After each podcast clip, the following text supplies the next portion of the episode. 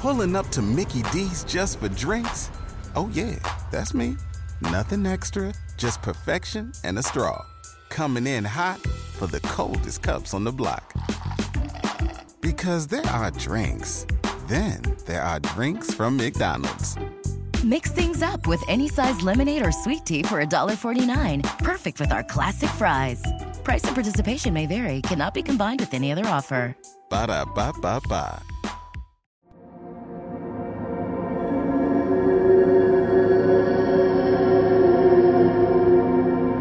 You're listening to Nakedly Examined Music, a podcast about songs and songwriting. My name is Mark Linsenmeyer. My guest for episode 57 is Richard Amp, i.e., Richard F. Walker, leader of the band Amp.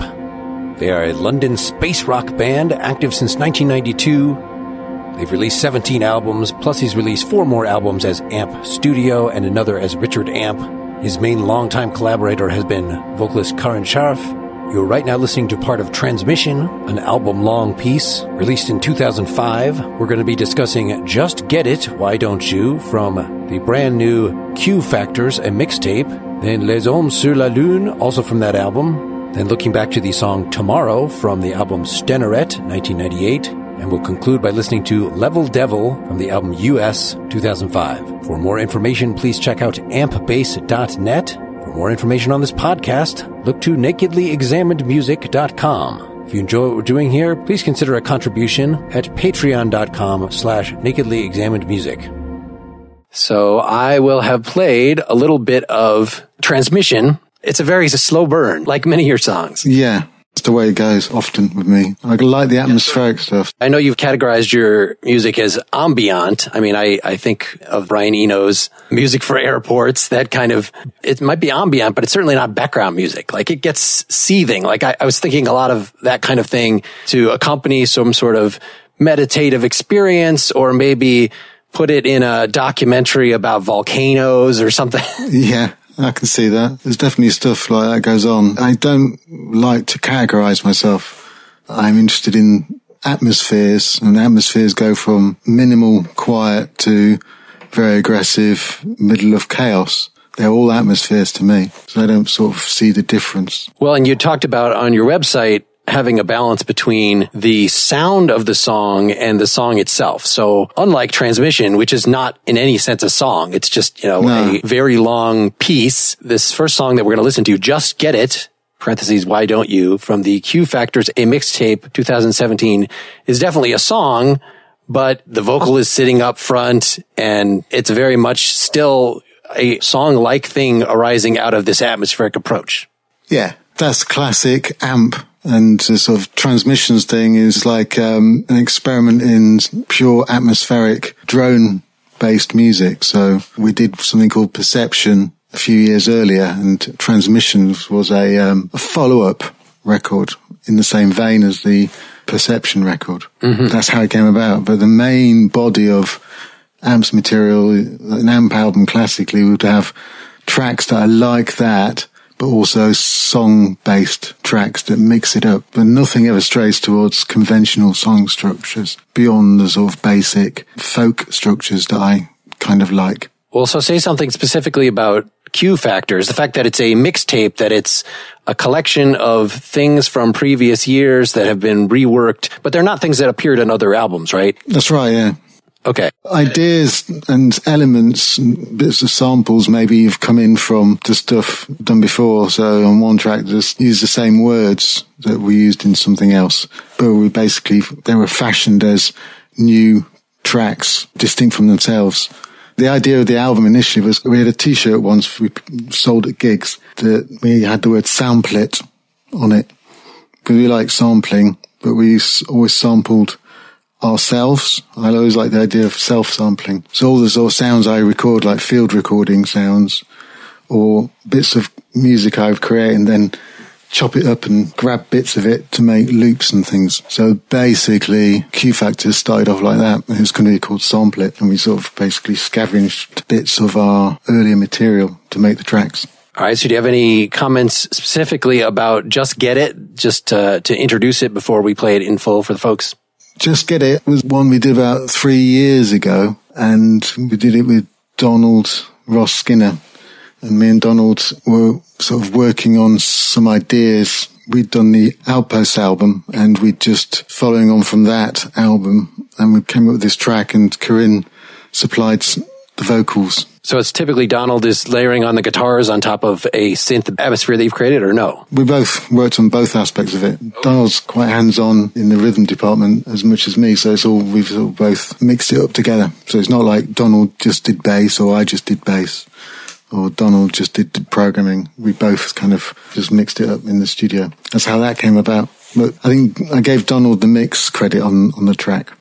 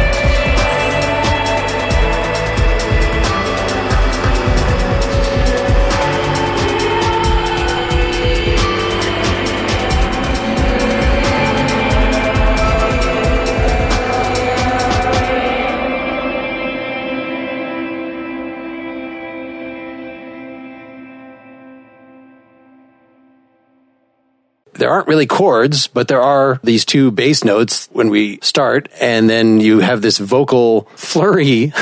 the vocal is echoed enough and fluttering around enough that obviously the point can't be just to deliver the message of the lyric, that it's a sonic effect just like anything else on there. Is that kind of in general the role of the vocals to just be like the guitar and be like one of the synth lines or something else? I like music when everything's kind of nothing's necessarily sitting on top and saying I am the lead. To me, it's they're like you're looking at a landscape. So the general field of perception is that the vocal should be able to be seen as an instrument as much as an instrument line could be seen as a, as a vocal line. You know, you can catch a little drift of melody here and there through like a synth line or whatever. It's not to say that's how I've always approached recording amp. I like the field of view rather than, hey, I'm just a song and the instruments are just backing me up. Well, and likewise, the role of the drums, typically that would be the thing that is driving the rhythm. Whereas, well, it's such an interesting part here that you've got this main hi hat thing and then a counter hi hat thing that comes in.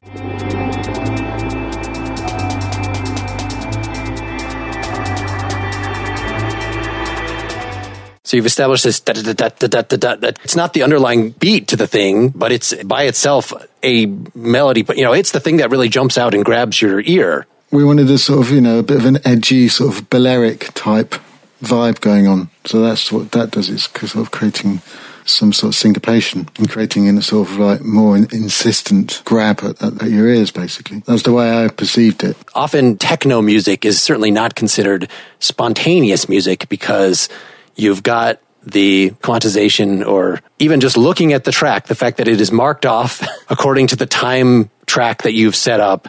Is that the way you work where you're still working in a an environment that is digital at its base and you've got the digital heartbeat driving it, or is it even multiple drum machines that perhaps are set up to be slightly different or something? How is this actually being set up? Well, try like this one, it's set up on a computer software. I use it and Donald does certainly when he works with me, we set the uh, DAW up to be like a traditional tape recorder. So we'll have a click track if we're working with beats, but we'll play in live. We don't do lots of loops and just just loop. In the editing, you might do that. You might, you know, as you would in, you know, traditional tape editing processes. Yeah, I look at things in that sort of, you know, I started off recording with AMP on the cassette four track. Before that, with a reel to reel four track, I used to record two tracks, bounce down, mix it. Everything had to be done live. I do like the looseness that you can get. I don't like the over quantized approach. I don't make music that needs it. Although even in your live sets, sometimes you do use programming, right? That at least the performances that you've done into the synth beforehand, or am I misrepresenting this? No, no, yeah, we've used programming, but we've also used live musicians playing everything. I think I've toured just me and Corinne, and I had to basically have everything tied down to tape, backing tape, and digital sequencer because there was only me and there was only Corinne. Right. And, so, and Corinne just sang and did a bit of synth. But we've played with live bass and live drums, and then we'd have sampling and sequencing as an augmentation of the live setup. So we'd basically be playing everything as much as we could both ways, really, depending on what's been available in terms of personnel and stuff. So, if you were doing this song live, say, would you be triggering some of the individual parts, or would the entire backing track potentially, if you didn't have a drummer there?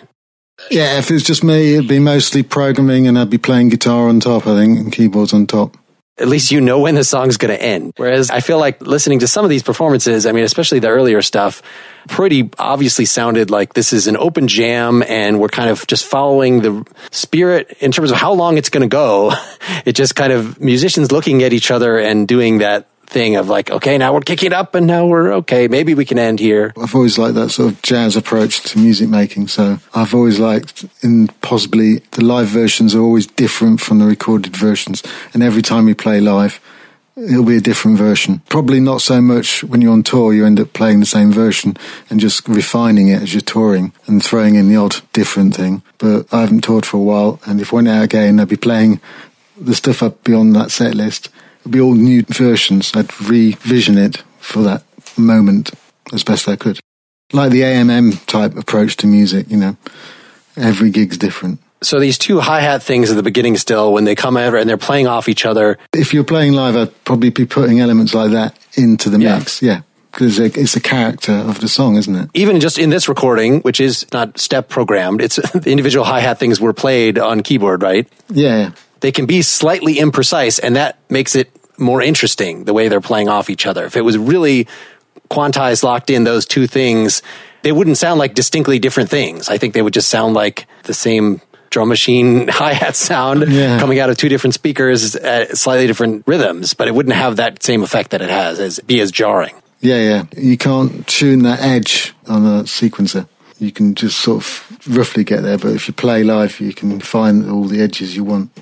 Which is what makes life interesting, you know, in terms of people playing like guitars and things. If you had everything programmed to a thing, you just end up with degrees of ones and noughts, ultimately. as the song progresses, this hi hat thing, you go a couple times into this spastic 30 second note triplets, this thing.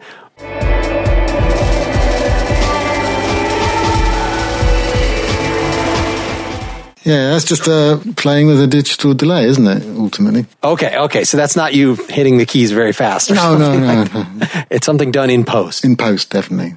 The recording process is analog through digital with digital processing. So structurally, because you don't have, you know, here's a verse, here's a chorus, it sort of breathes that you got at 118 after you've had these two hi-hat things playing, you have the full drum part come in, which is a some cool offbeat, nicely syncopated. It's got the dance feel, but it's way more syncopated than would be comfortable to dance to. Let me put it that way. It's just electronica, isn't it? Drum programming. It's not like Sure. it's not nodding. It's not saying this has to exist on on the dance floor. It's just saying you can listen to this in your living room. Yes, that's kind of what makes techno, what distinguishes maybe the way I, I would listen to techno from the way that it is actually usually intended. Because I'm not listening on a dance floor 99.999% of the time. Yeah, yeah. And so the way this breathes, the way that you divide this into sections is you have the drums sort of peter out and then come back a couple seconds later.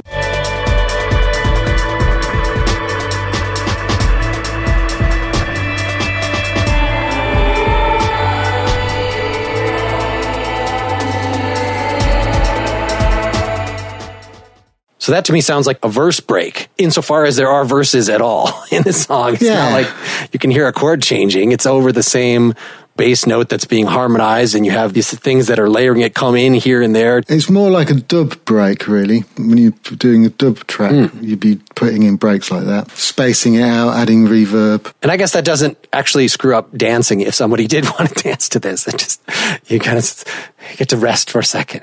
If this got played in clubs, it'd be played in a chill out room, wouldn't it? It wouldn't be. They wouldn't play it on the main floor. I've wondered with many of your songs, again, how do you know how long to make it? Like your, it seems your comfortable stopping point. This this one is five and a half minutes, and this is very much on the short side for a lot of your songs. And it seems like a comfortable thing seems to about six minutes or seven minutes, sometimes eight minutes.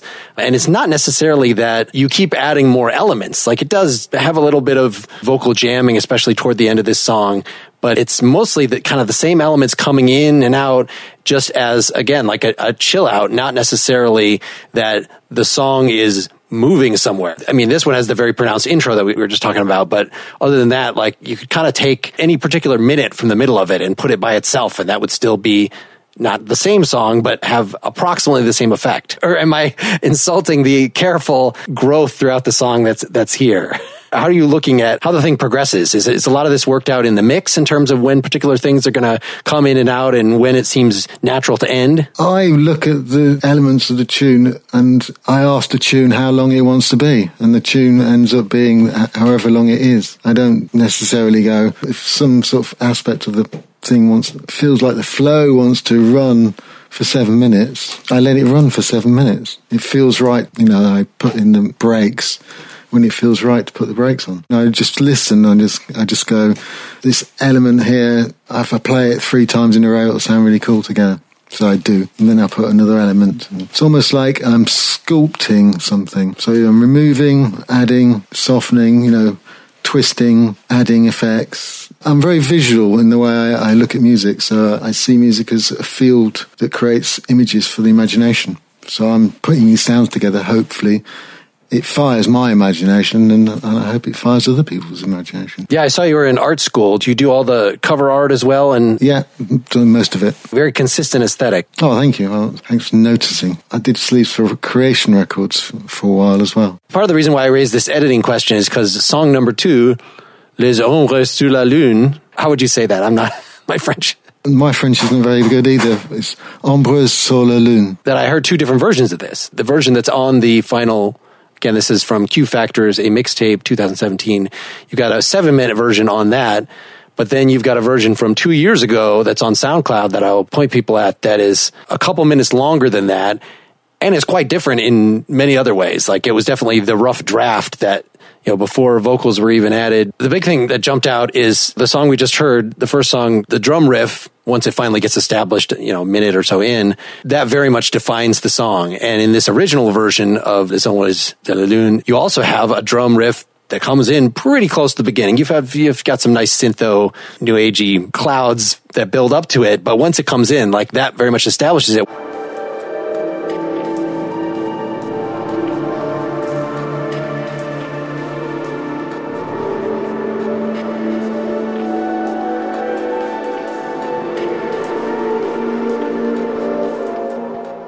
Whereas in the version we're about to hear, you've put a lot of effects or something on that drum riff so that it almost just sounds like there's some kind of squishy sounds that are going on. And it doesn't actually become clearly itself until quite far into the song. Like the second half of the song, you can hear, okay, that's that same drum riff that was in the previous version. But the fact that you've created that growth so that, again, when it gets introduced, it doesn't sound like the basis of the song. It sounds like just some noises that are going on alongside the synth and the piano. Yeah, it's gone through a mangle, the original song. That's the mix that Karine went for, so that's the one we, we went with. The one that's on SoundCloud is like is very much the sketch of a tune. It's it's almost like a separate tune. Yeah, this one we're about to hear kind of sounds like a sequel to that one. Yep. Yeah, it's like a sister. It's the Finnish sister. That that one was always kind of stopped where it was, and I, we couldn't, I couldn't satisfactorily refine it beyond where it was, and that's why it was ideal for this mixtape to do this other track based on the elements and you know all the samples taken from the first one. So, do you have any introductory words again about the content or the approach to this before we, we play it? Well, this is just like a romantic trip through silence and solitude that you might find and feel when you're up at three or four in the morning after maybe a, a bad night and you look forward to a more hopeful day tomorrow.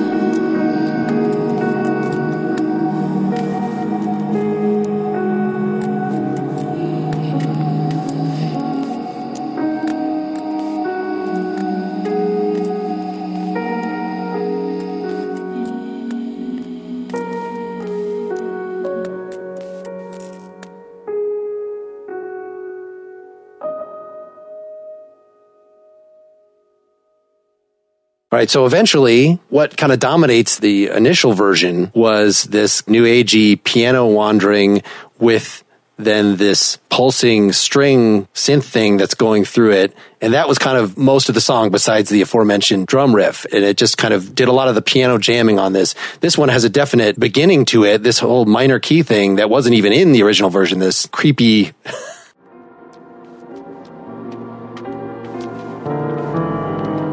I just watched uh, Alfred Hitchcock's Vertigo and brought to mind something in that vein when we're starting off here.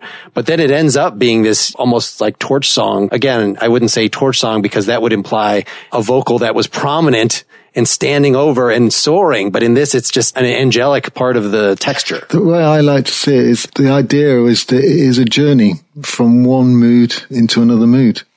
And that was part of the motivation for doing it to sort of create that sonic drift. So I'm quite happy that you think it's a sort of, you know, kind of messed up, fucked up torch song at the end. I've managed to translate that idea. So you've picked that one up. So the part of this and some of your other work that I most kind of understand in that I can kind of do it is the piano jamming that is not, you know, it's just a couple notes at a time. Like it's very exactly the kind of thing that I recall as a teenager playing at three in the morning if I could get away with that in whatever environment I was in. But then what you do to overlay that, this, what I was calling the pulsing synth part that you do in so many of your songs. Can you say a little in general about how you're shaping these? I'm starting with all the pulsing synth and sonic ah. heavy elements. The pianos are coming in on top. Well, and that doesn't surprise me because so many of your songs are just the pulsing synth sounds that then take 45 minutes to develop them sound. There are some tunes that do start with piano, but when you, uh-huh. when it's something sort of so minimal like in this one, it's very much starting with the sort of more sort of heavy duty elements. Pianos are kind of offsetting that heaviness. Yeah. You know, the, the sort of edgy rumbles and dark tones. That's why they're sparse in a sense, because they're like accents, bells, tinkles, tinkling on the piano just to make it a bit more lighter. Could use cymbals, I guess. Well, so say something about how this synth strings, that's a terrible way of putting it, because that implies you know, I'm sitting in front of a Casio CZ5000 that has a synth string sound.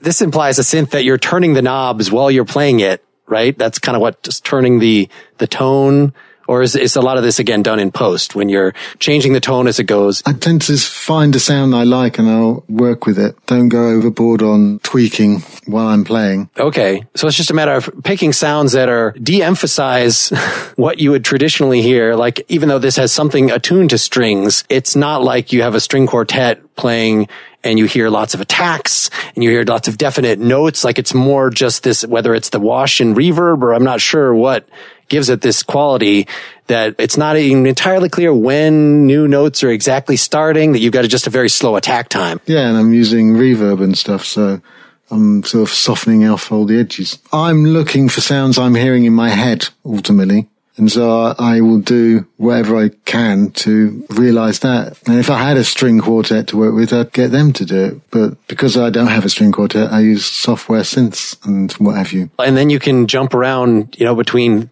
three different octaves, just the way that this thing pulses that sometimes it's now there's a, the higher note is springing out and now it's a very mid section. You know, it, you couldn't get this jet out of a quartet at all anyway. You could if you then did the post production on the recording. So uh, in, oh, the mix, sure. in the mix process, I'm using stuff and pushing the sound because that's the nature of the whole record in a sense is that these are all kind of mixes and where the sound has been pushed and hence the title of the album in a sense, because that's what Q is, isn't it? In audio, tuning frequencies or shifting the frequency, attenuation. So how are you thinking about pitch when you're doing this synth jam here? Are you just like when you're jamming on the piano, if you find this cool sound and you drench it with reverb, is it more or less an improvisation for the initial pass or are you doing a little bit and then adding a little more? It's structured around an idea of a tune and then it's sculpted from the, the idea of the tune. So there is a melody line in there and the tune is constructed from that. And it's just creating harmonies and then shifting the harmonies. On this one, I'm basically changing pitch, doing key changes throughout the whole section. So it's moving from one key into another key and then into another key and then finally into the third, to the final section. So I'm going from basically minor, depressing music to kind of atonal structure. That's why it hopefully sort of seamlessly moves through to a sort of to a more major tone. So I think this is the transition point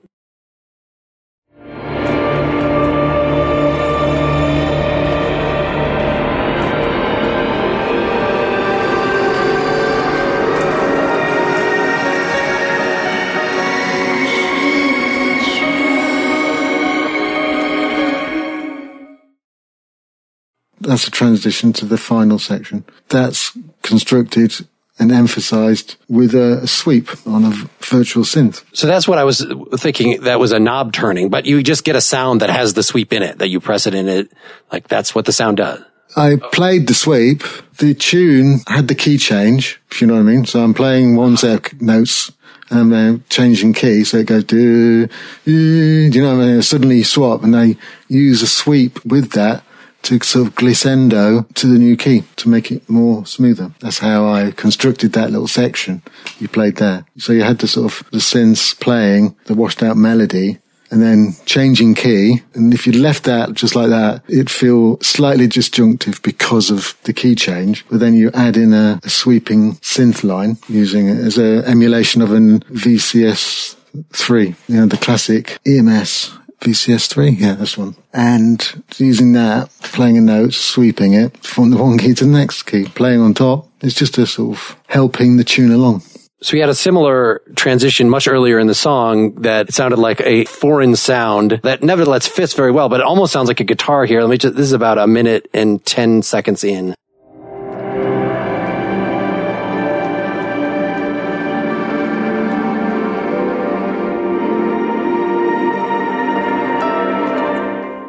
That then you emerge on top with the yeah. nice piano line, but that you've got again, that actually was guitar? That is guitar. There's a guitar line. Oh. There's two guitar parts in this tune. One runs all pretty much all the way along and one comes in halfway through. Ah. But you say the way I, the way I construct the tunes is, that, you know, I, I do it so it's like I want, as you notice with the vocals, I don't want everything, nothing to sort of stand out too much. So everything kind of can mix together. I'm creating a wall of sound. I was listening to this earlier today and my son was in the room doing some other stuff and I kept pulling my headphones away from my head to determine whether some of these little noises that we are hearing were him fiddling around with things like, no, that's actually in the song.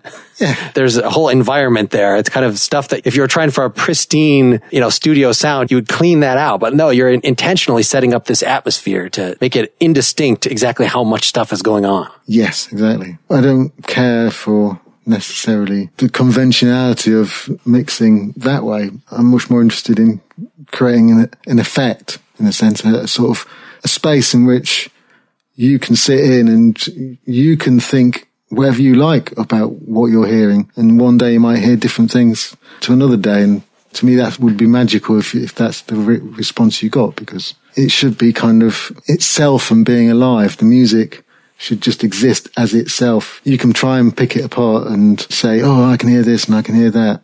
That's kind of ultimately immaterial. It's what it is as in of itself to me is what really counts. Well, let's talk then about how the vocals fit in there because it's got this melody that's, it's kind of slow phrases in sets of two so that it, it's not totally clear when the next verse is, but it's definitely sort of by stanza. So it's like an epic poem or a Gregorian chant.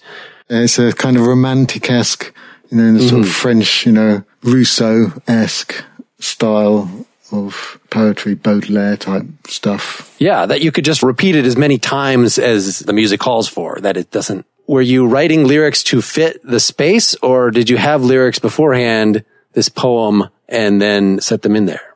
I wrote the poem to the music. The music gave me the idea of the poem. The, the idea of the title of the, the tune, the original title and this title also gave me, you know, the sort of words in a sense. So it's an evolutionary process. I didn't come to this with those words. That piece of music, the way it got mixed as you hear it there, suggested those words. And if you don't mind, I'll read a couple because I don't think, I certainly couldn't tell almost ever what was being said in here, which seems like you think a lot about these, the lyrics. They're thoughtfully written, but at the same time, they're not meant to be, I don't know, do you put them in the liner notes? Do you, do you care about them as a standalone thing to present to the audience? Or really, no, this is really just to serve the song as a whole. And if you can't really understand what's being said, then, well, maybe subliminally it's supporting what they what is, what is your thought here? I mean, either way is, is fine. I mean, I can hear the word, but I suppose I would, wouldn't I? Because I kind of wrote them. I haven't got a problem about putting words into line notes, but on this release, I haven't got any space to put them in, so I haven't. I've left them out. And there's quite a lot of distinct lines. Like, you know, there are some places where it starts to repeat the same, the across my eyes, across my eyes, my eyes. And so does that kind of at the end of each section here, I see. But for the most part, it's just, you know, a long, in the silence, I feel your dark embrace, closing round, shawl woven,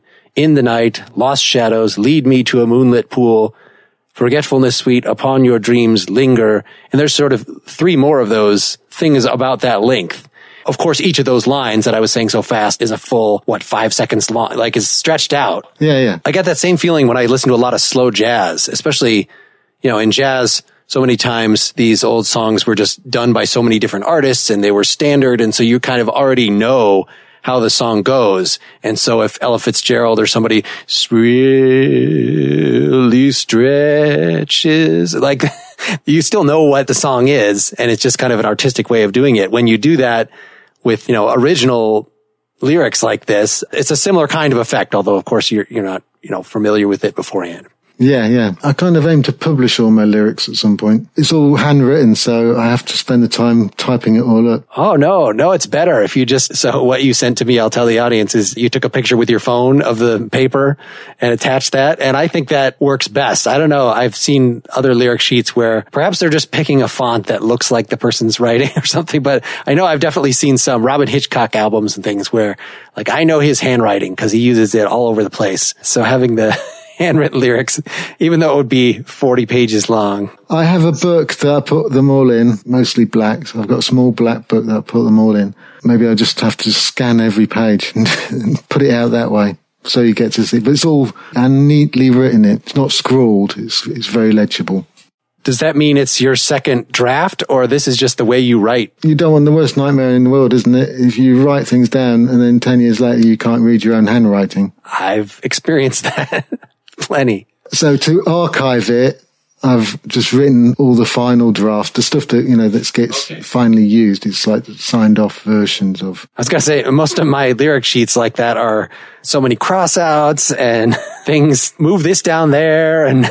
Yeah, exactly. I've got that version as well in scraps of paper, but the final version that gets into, goes into this book. What I sent you as JPEGs, I'll copy again into the book. I tend to, in the best of circumstances, write about three more verses than I need. And then hopefully you know, what's left after the pairing will be good. I'm not often that lucky to be so prolific in ideas when getting stuff down, but hopefully the music evokes you know, certainly this poem could go on for another three pages with similar, or was there like a definite story through the movement of the lyrics? Like they, they seem I'm just scanning through them. Like, is there a progression? It was the idea of, of starting off black and coming out a bit more hopeful. It's that turning of the day. It's that I wanted to conjure. It's a romantic, literally, I've been literal in this, describing it as a romantic poem sort of tune in the sense that I wanted that idea, that, that feeling when the day starts. So you've got all the sorrows of yesterday and the hopes of the day t- to come and to get that across, basically. That's all I was trying to do with it. It was, uh, seemed like a really nice way sure. to end an album. Is it a glimpse in time or is it a movement through the four verses here where we start out in the dark, in the dark embrace? At the end, you're still talking about the moon. It's not like the dawn has just come. Well, the moon's still in the sky. You can have the moon in the sky and the sun okay. has dawn, you know you can have both in the sky. The moon is always often, you know, you're quite often you've got daytime moons, haven't you? You know, sure. The moon's not just this dark. It's a very, you know, it's a very friendly object we have called the moon. It has its spooky side, but it also has a daytime side. Do you know what I mean? All right. So you've convinced me This is not just the instruments coming in. There's a definite progression through the song lyrically and, you know, the couple of key changes and, and transitions. Like this is, seems very carefully structured, which again is very ironic considering the initial version which just starts with that drum thing right at the beginning, has the same kind of string and piano jam, but it really just is more of a jam without necessarily movement anywhere in particular. Exactly. that was very much started off as a jam, the two versions. The other track as well, which you can find on SoundCloud, the one that's, um, it was called Mistral. I don't know if that's on SoundCloud. Yeah, I, I saw that there, or maybe I got that off your website. In any case, I think that's one of the things if you sign up for your website, you get free or whatever, but it's in one or both of the places. Okay, yeah. So the track Push and Hold that's on this album started off as that other track. So those two are kind of paired in a sense. Well, so let's transition to the third song, Tomorrow. This is from the Stenorette album, 1998. Similar in some ways. It's got a rhythm driven, or oh, at least similar to that initial version of Les Ombres, where you got the drum part out right at the beginning, and then a piano chord progression and vocal. Well, this time it's just the same like four lines over and over again, right? But it has a similar structure in that this verse can happen sort of as many times as you want in the song. And this is a five minute song, but this could again be 10 minutes. Again, it's deceptively song like. Here you've got the vocals are high enough in the mix and has a traditional enough techno drum part. It's very idiosyncratic, but it, and interesting, but still it doesn't quite move like a song would you would expect. No, definitely not. that was produced by a guy, Robert Hampson, who doesn't like to do things conventionally either. So we both agreed on that way of approach. And that's very much a piano track constructed on piano as a basically a piano it's around it's just a repeating stanza of notes. That's why it's so minimal. It's conceived as this piece of minimal slightly syncopated trippy piano track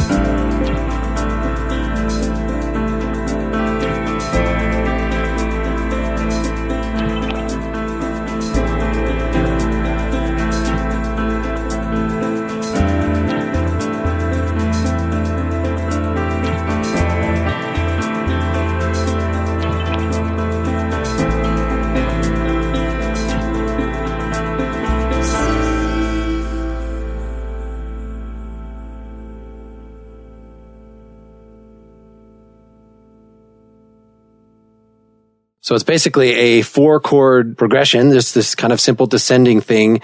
So you're saying that was the thing that drove it initially. Yeah, it's like minimal music. You know, it's, so it's all on the sort of, it's on the beats. It's all about the interplay of two or three notes bouncing off each other, going through that progression. But then, of course, what makes it catchy is this really cool rhythm loop. That was still you. That wasn't the producer, right? The rhythm loop now was done by a guy called Olivier Gauthier. Okay. Who was our programmer at the time. So he's doing that. He comes from the techno world. He's a sort of French techno artist. Okay. So that's why it kind of sounds a little more I don't want to say familiar, but, but these little gurgling and beeps and stuff that are in there, that seemed very typical of other things I've heard in your synth parts.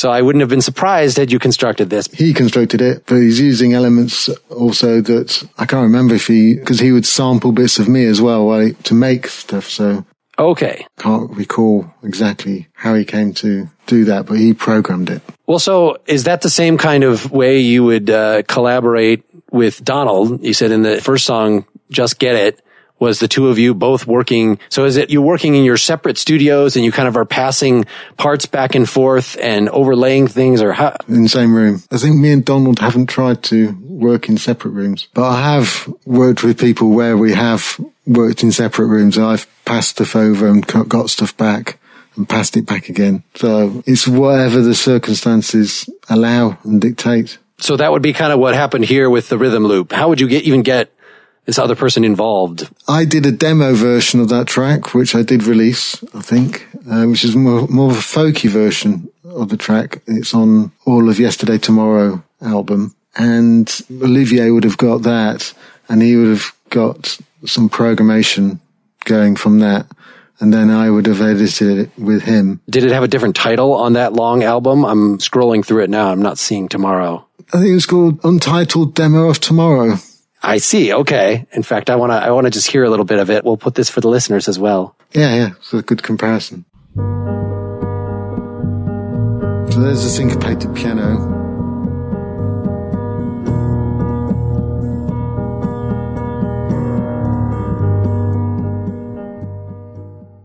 So yeah, very much the let's techno this up.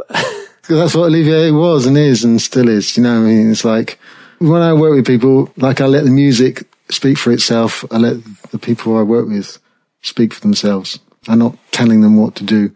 I'm letting them respond to what I do. Just the fact that, you know, you've got a song like thing here and that seemed typical that in your early 90s albums, mid 90s albums, it's just long jams, very atmospheric. But by the time you're getting to the this Stenorette album, and then I guess the two that you sent me are those right before or right after this? I'm trying to remember now. One is '98. One is uh those two are after after the Stenorette album. Okay. So the Stenorette was the first movement in that direction, right? I, I noticed the Passé Présent. We were on a long car trip and I was playing songs from your catalog to my whole family. And they were going mad, I hope. They're screaming stop or something. The first couple albums, it was like, you know, okay, I'll just play the first song off that album and then we'll hear a different thing. And, oh, well, this song is going to be 15 minutes. We'll, we'll stop it after five minutes. But the Passé Présent album, the 1997, that was the first one that I was able to play like a whole bunch of songs in a row. No one screamed at you. So that seemed like a transition by the time you get to Stenorette here and the, the, albums after that, especially the, do you call it the US or us? Well, both, either. Okay. I did a road trip in America and that was written partly as a um, creative response to that my observations of America. So yeah, US. So you have things that are almost pop songs by the time you get to this, the year 2000 and mid, the mid thousands. I mean, was that just the people that you were working with and Karine, the singer, who's the main, the muse and the sort of basically the reason why AMP exists, wanted more song material. So having more songs is a, is a response to that request in a sense. Yeah, you have actually singles.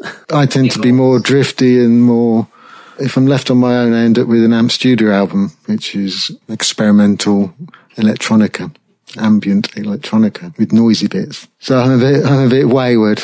So Karine ties me down and sometimes ties me down more restrictively in terms of just give me something I can sing. Thank you very much. Well, in this song tomorrow, you were saying it's minimalist. Is this a much quicker process to develop this kind of song than it is a lot of your other stuff where you're thinking about umpteen layers and, and how the texture is going to shift. That one came, came out in a day in recording in Wales when we were putting the album together. There's a collaboration as a result of, you know, input from the producer. Olivier had done some programming, but, you know, it's like we honed that and nailed it, I think within a day.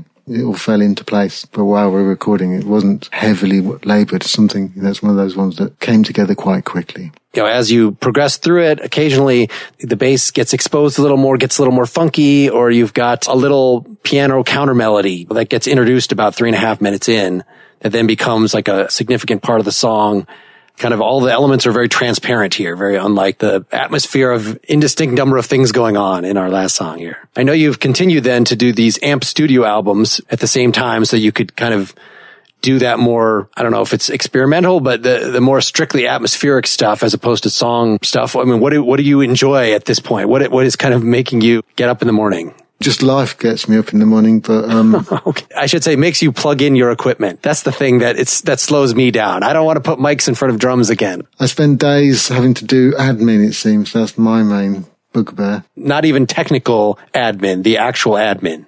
Actual admin, yeah. Not even cleaning up mixes, no.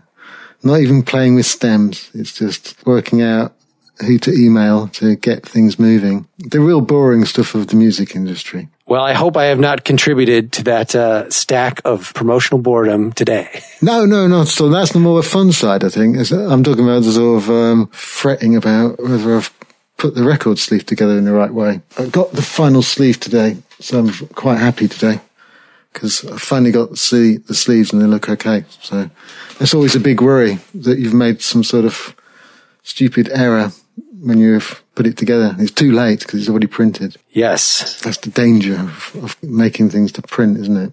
The finality of it. Well, the next AMP album is what's sort of pushing me on at the moment because this Q Factor is like a kind of closing of the door on the past and allowing me to fully focus on completely fresh material. Yeah. So what is the direction of that? It's going to be me refined, more refined, basically. I've seen a way I can have not my cake and eat it, but so much I can satisfy Karine with the songs and a sweet melody for her to sing and my taste for atmospheres and textures. I think I can see a way to sort of create a better marriage of the elements. Yeah. So you've got such immense sort of producer chops here, creating these layers I hadn't noticed. Have Have you done any other projects, kind of backing other musicians? You know, they've got a core thing, a young singer songwriter that you're kind of doing what you're doing with Karine, but even maybe more of a paid gig. Or you avoid that kind of thing? I don't avoid it. People can come to me if they want to. I've mainly done a couple of mastering stuff for people. I've not really got into mixing other people's stuff, but that's just because no one's come to me and said, would you like to mix? So if I sent you a guitar and vocal demo and say, synth all over this, like, is that the kind of thing you've ever done for anybody? No, I haven't. If you're offering, I'll give it a go, I'll tell you. Uh, I, I, I like playing the sound. If I can see something in what I hear, I'll do it and I'll do my best. I did a mastering, a friend of Donald actually produced an EP and I mastered and I put his record sleeve together for him. Did that last couple of weeks ago. I agreed to do it because I could hear something in what he'd done, but it ended up being a bit of a tricky one on the technical point of view because he'd recorded it in very basic situations. So his noisy tracks were full of unwanted or desired frequencies that he hadn't heard because he hadn't had a, reasonable studio to mix it in. So as a masterer, that was a bit of a task, but fun because I managed to get something that was half decent, I think. Well, I guess relatedly, in terms of your tastes, your style of composing is so distinctive that a lot of people who are in that kind of category, it's because they have very specialized tastes. And most of what's on the radio and most of, you know, it's all. Yeah, no one's going to come to me and ask. Horrible, horrible, corrupted by the spectacle of capitalism and all this stuff. And or do you have very super wide tastes in listening as well? I like anything. I used to say that I don't care what it sounds like, what it is, as long as it sounds good and as long as it, there's something in it. There's some things things I can't listen to. Probably the really cheesy sort of novelty pop records and tunes that are stupidly catchy annoy me because I have a problem of getting them out of my head sometimes. So I, try to avoid listening to stuff like that. But I've enjoyed listening from Glen Campbell to Jesus and Mary Chain and anything in between. I mean, obviously the top 40 at any given time is probably going to be dreadful, but the concept of a pop song in general does not offend you. No, no. I mean, the thing is, uh, you know, I'm not a big fan of the likes of Ed Sheeran and all that sort of thing. I much prefer my folk to be Nick Drake. Sure. Oh, yeah. Stuff like that. Do you know what I mean? I'm open. You know what I mean? It's like the end of the day. I try to be open anyway. Uh, It's probably a lie to say I'm open, but I try to be open. I don't hear enough people being different. That's what saddens me about music or, well, culture as, as we live in it today. It's too retro. It's too, there's someone who's made lots of money. Let's just copy him or her. And so dumbing down on the diversity, and that's a bad thing. I think nature says diversity wins. Diversity is king. So we as humans should be diverse and celebrate diversity. And we seem to do the opposite. That depresses me. Well, let me give you two options since I was still mulling this over when I was emailing you about what song we should play to close with. So either we should go with Level Devil, the US version, which would have that Sonic Youth sort of feel.